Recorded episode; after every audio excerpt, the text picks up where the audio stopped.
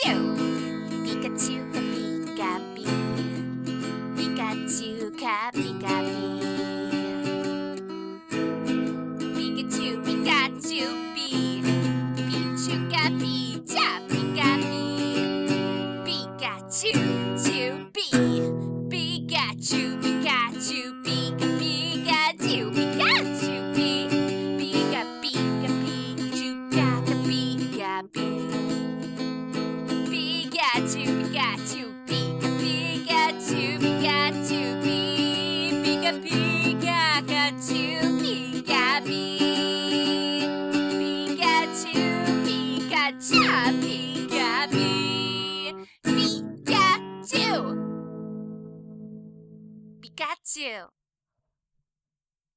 Ladies and gentlemen, welcome out to Peak Happy Podcast.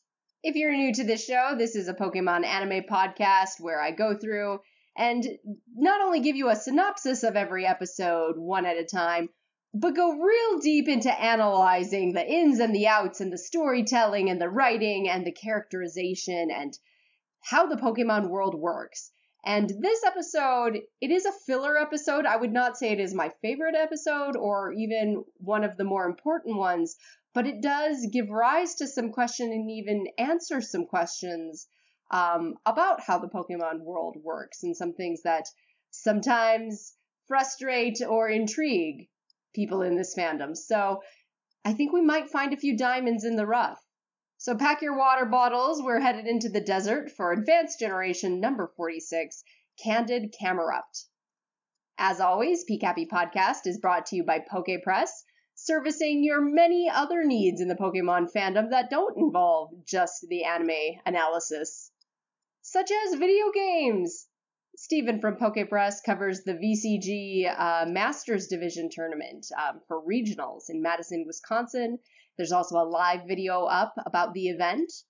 So gamers can check out the winning team and an interview with the trainer in question at pokepress.blogspot.com or other videos about that event and other Pokemon related things at pokepress.blogspot.com.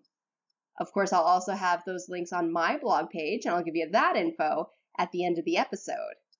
But if what you're here for is anime nerdiness, you are in the right place. And so let us get to that episode, Advanced Generation number 46. We open up, the kids are out in the desert, and they are just baking. The sun is beating down, the canteens are empty, and they're thirsty, dehydrated. I have seen this scene used so many times to make fun of the show, like, you guys have water Pokemon, why are you so dumb? Pikachu faints, May and Max faint, Brock and Ash, like everybody's down. They're they're comatose basically, and they're still miles from the next town. And yeah, it does sound stupid. So many people have made their YouTube vids and their blog posts and their memes like these idiot kids really had water right next to them. But I would just like to put forth a rebuttal because remember, we have not confirmed that a Pokemon's internal stores of water for attacks like Water Gun are safe for human consumption. We don't know if any bacteria might be growing in there. We don't know the mineral composition. We've still not confirmed if it is salt water or if it is fresh water or if it varies based on region and location of the Pokemon. Like, goodness, if your Pokemon knows an attack like brine, you don't want to be drinking that. That's not going to help you stay hydrated. and at the very least, we don't know when Mudkip last brushed its teeth. A lot of these Pokemon are spitting the water, so I would say it is a questionable source. And while it does seem that if you're dying in the desert, you might not care as much about the purity of your water source, but we have yet to see a human drinking water that came from a Pokemon definitely in an episode this series has covered so far, and my memory tells me we've never seen that. The closest I can remember is movie nine, where Max is so thirsty that he goes up to the psychic water bubble things.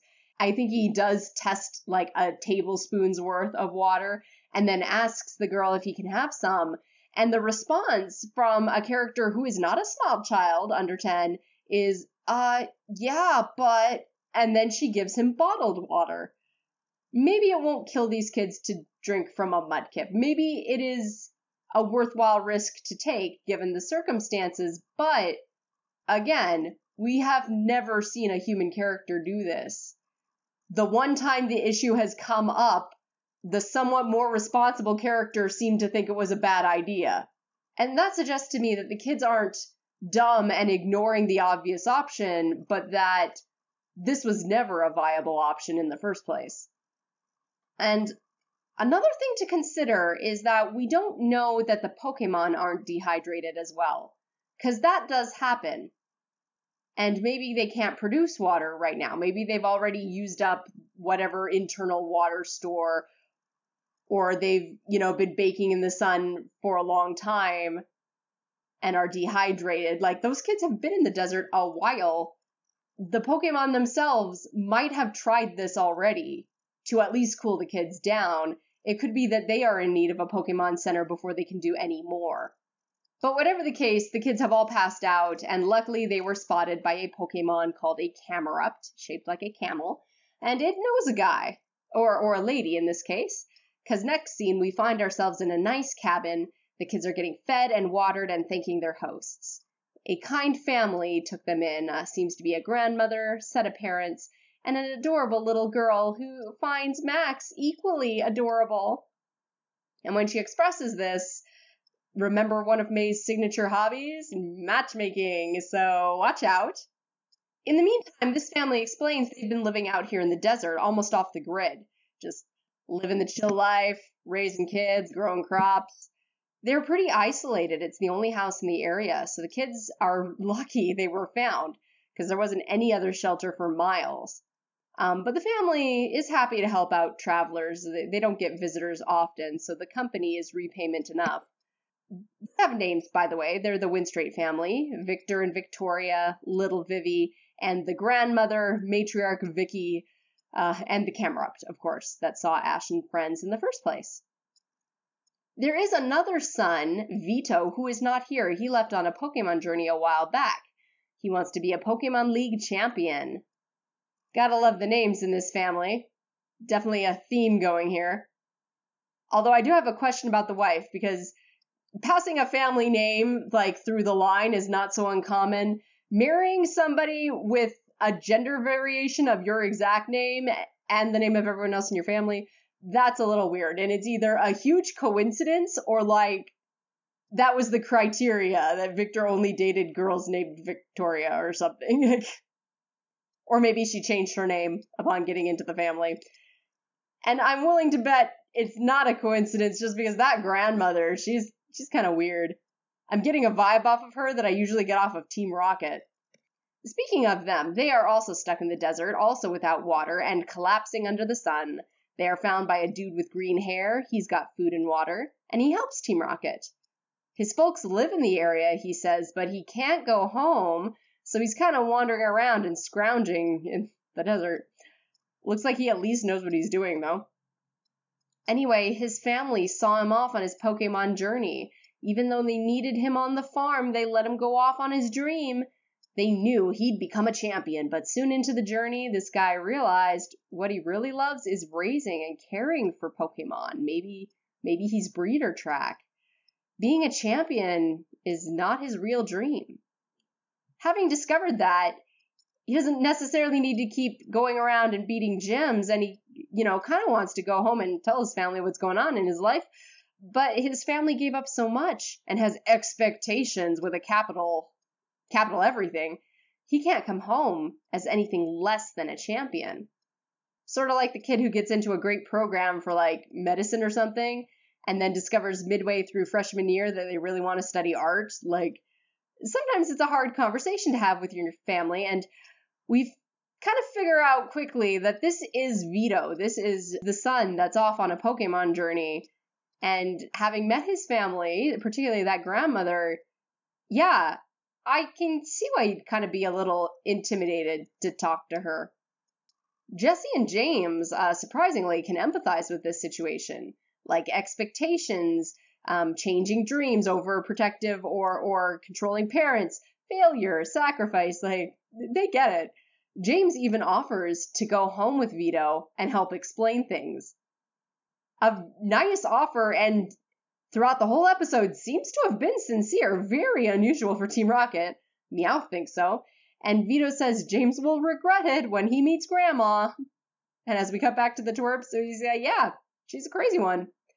Ash and his friends are trying to find something they can do to repay the meal and kindness, and she's like, okay, battle my entire family. We have a stadium in the backyard. And to be fair, they have to get recreation somehow, and there's no one to battle but each other, so maybe it's not so weird. They're a bit enthusiastic about this.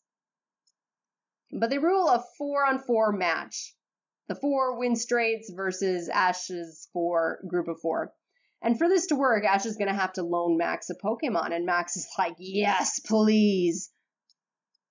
So they'll face off in a series of one on ones. Brock faces Victor first, his Mudkip, versus Zigzagoon. Now we find out how good this family is. Victor just has this happy, easy going smile on his face, like even as his Zigzagoon is tearing up the field. And he's like, yeah, now use Thunderbolt. And it KOs Mudkip. He's like, oh, that's nice. Brock is not sure how to deal. And so up to this point, I was actually a little bit weirded out by this family. Like, because if you pay close attention to the English dialogue, they have a very weird way of talking. Um, especially the father, wife, and and to a some extent Vivi, they talk a little bit like slow. Their their cadence is a bit weird. And how the actors deliver their lines just sounds a little off, a little moronic and boorish. And it's kind of straddling a line between possibly less educated, isolated people versus actors cannot read script in natural manner. Like it's somewhere in between that. And it's a little grating at the beginning because you're wondering if the actors really did just have a rough time in the booth that day or if this family is supposed to sound kind of backward and like they don't talk to humans often.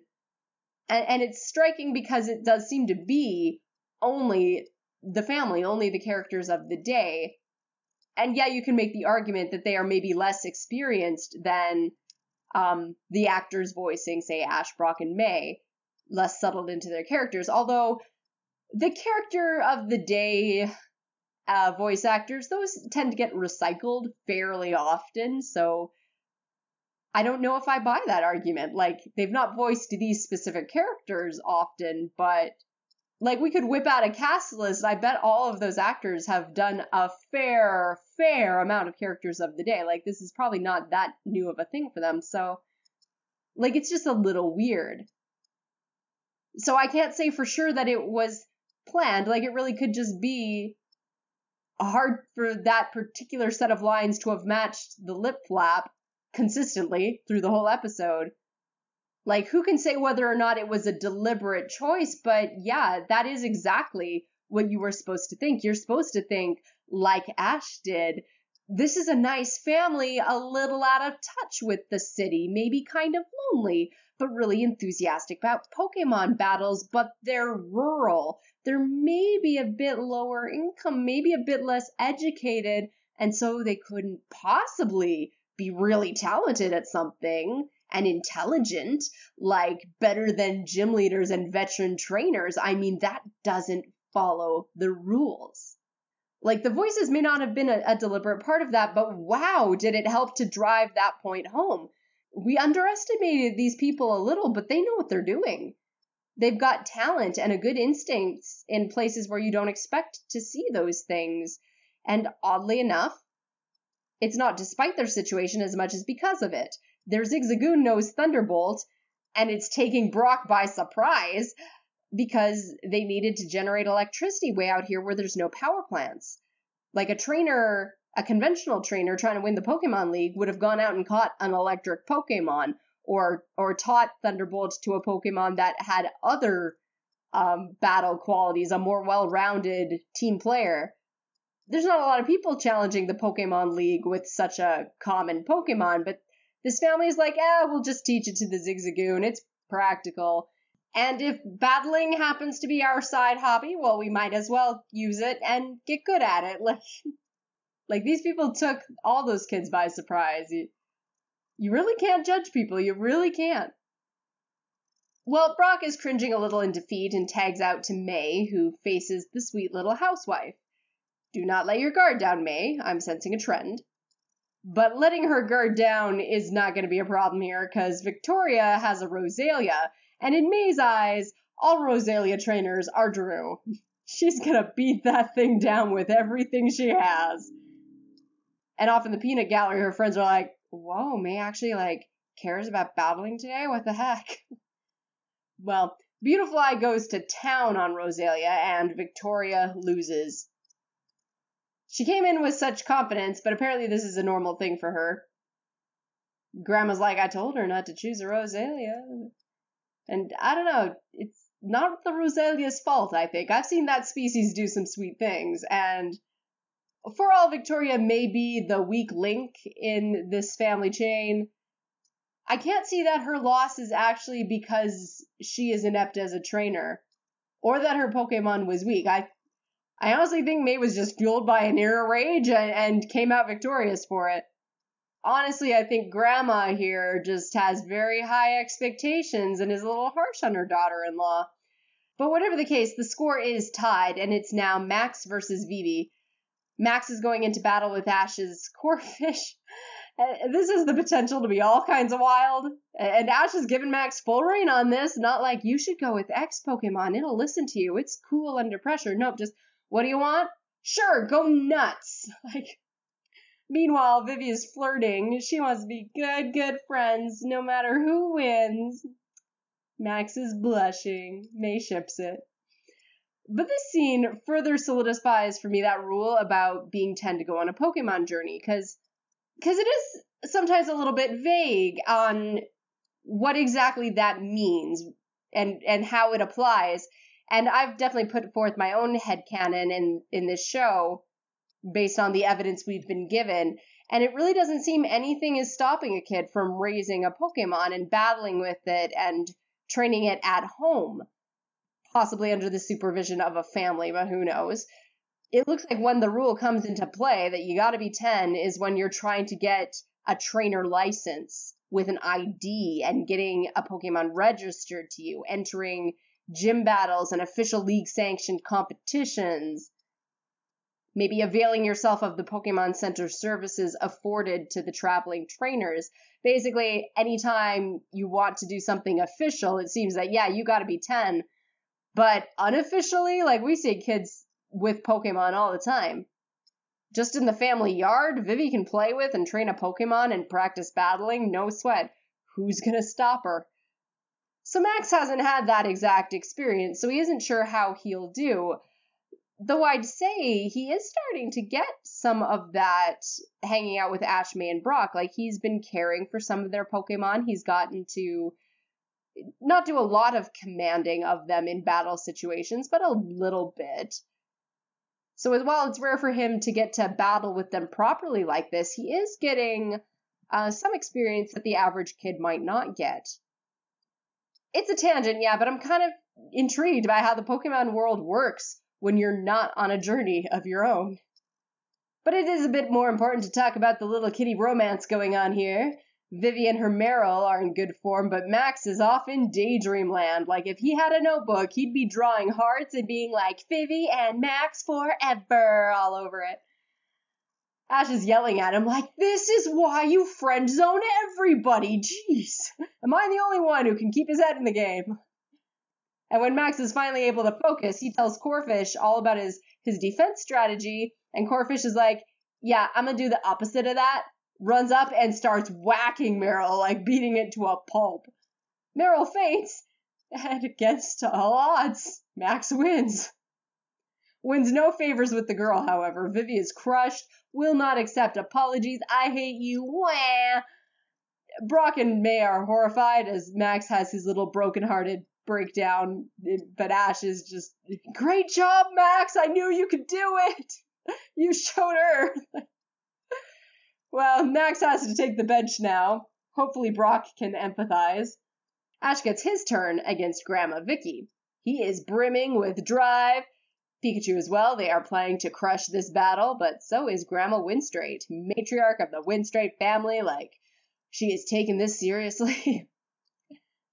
In case you forgot the subplot, Team Rocket arrives with Vito, and they are also like, yeah, that old lady, she's intense. She sends out her Camerupt, who is brimming with the same inner fire. Pikachu's electric attacks don't work, so it's up to Quick Attack, which does more damage than I thought it would. Enough that Camerupt falls and Grandma has to break out the motivational speeches like, What if Vito were watching you? Make him proud. Vito's like, Yeah, right here. And that kind of just reinforces why Vito probably is scared to talk to his family. Like, if this is the kind of thing he grew up with, with grandma, like her motivational speeches kind of shanghaiing other people and being like almost guilting them into it and putting that pressure on it, like, yeah, of course he's not going to want to go against that. And I'm sure he's not feeling super great right now about being the object in her speech of like camera this is why you have to try harder because vito like vito's probably like you did your best Camerupt i'm i'm cool with this like sometimes what we perceive to be as helpful is not always helpful to the people around us i think anyway Camerupt does come back with sandstorm so i hope vito's proud and then pikachu's got to defend with iron tail right in the face and it makes Camerupt angry, as as I'm sure it would anybody.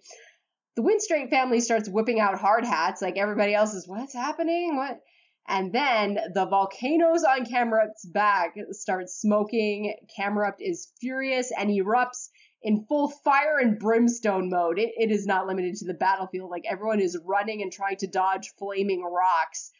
And it's enough for Team Rocket to get a little ticked at Vito. Like they came here to help him and all this danger, they just run off and decide not to help him after all. Like, you're on your own, bud. Pikachu has the worst time of it because it's got to dodge projectiles while also running from this crazed Camerupt who is clearly on the warpath and not thinking friendly battle on its mind. And Grandma's just in the background smiling like, them's the breaks, people running for their lives, possible mortal injury, nothing I can do.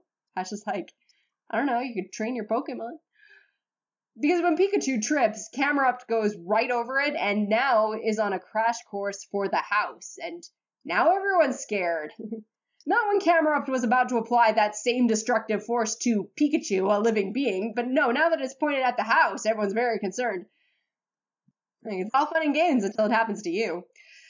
Victor actually faints at the thought of losing all the crops, and from the sidelines, Vito's like, okay, I guess I have to do something now. This is getting a little nuts. He calls out his Alakazam to use Rain Dance, which cools Camerupt's head a little bit, and now that it's not angry, it'll just chill and eat some cabbage. I kind of like this Camerupt. Things are back to normal, and Grandma's willing to concede the battle to Ash. Things seem good, but the sky's clear now, and that means Team Rocket. They swoop in and they swipe Pikachu. And now Vito feels guilty. He brought these guys straight to his house, trusted them, Team Rocket's also let loose the secret that Vito's in the area, so so now he's got to step up, be proactive. Luckily, Alakazam's psychic attack can easily free Pikachu and bring the guy floating back down to its trainer's arms, and then Vito's Swellow can slice the rocket balloon and send them blasting off. So, way to be a hero. And Grandma realizes that her Vito, you know, he never really did like competing with others. He's kind of a gentle guy. He likes to help people. So if he's here and not saying hi to the family, he must be struggling with something, maybe even afraid to come home. She's a sharp lady, she puts it all together, and she says she never should have pushed him into being a Pokemon trainer. And if he can hear her, she says she'd want him to know she's proud of him, and he should go after what he really loves with all his heart. I'll leave soon after, but this time he's happy, because he knows the next time he comes home, he'll be able to greet everyone with his head held high. And that ends the episode. It's kind of an interesting ending because it really ends with Vito rather than with the kids, which is a little less common. And yeah, it's just kind of a little filler episode. I wouldn't say the moral is as well executed as I think we've gotten this type of story in the past, but it's interesting. And I think the one plot with the Winstrate family and Ash battling them and that kind of sense of underestimating them, like, I'm intrigued by that because I don't know if I'm giving them more credit, the story writers, than maybe was actually put into it. It does strike me as interesting that so many of the actors' lines are delivered in like a strange way, but it's only the members of the Winstrate family who do it, and and it seems to serve a purpose with the with an, again the B moral of the story it could all be coincidence, but it does intrigue me that what almost could be perceived as like really bad dubbing possibly could be a deliberate character choice. It's hard to it's like it feels like that shouldn't be the character choice cuz it's the sort of thing that this show typically doesn't do like they're they're not that subtle. But at the same time it fits so well that you almost want to give it to them. And yeah, we also got to iron out a little bit of the situation with, you know, being younger than 10 but still training Pokemon. Because clearly Vivi has been training and raising that Marill. But Max acknowledges that he's too young to have Pokemon, and those two kids are the same age. So we get to see some nuance with that. We get to revisit the water issue, which may never be confirmed, but as far as I know, certainly in the episodes this podcast has covered, we have not found an answer yet, a concrete one. Just by the virtue of the fact that nobody does it, I'm willing to say human beings cannot drink water that came from a Pokemon. Or should not, rather. Certainly, if my Squirtle spit into a cup, I'd have some second thoughts. Anyway, we're going to leave the episode there. We'll come back next time with further adventures of Ash Ketchum. So if you want to stay caught up with this podcast, you can visit us at pcappypodcast.blogspot.com and also put any comments there about this episode, past episodes, shipping in the Pokemon world. Who is your OTP? You can also leave comments on Facebook or Twitter or send an email to pcappypodcast at gmail.com. But until next time, thank you so much for listening. We'll talk to you next time. This has been PCappy Podcast. Gotta catch 'em all.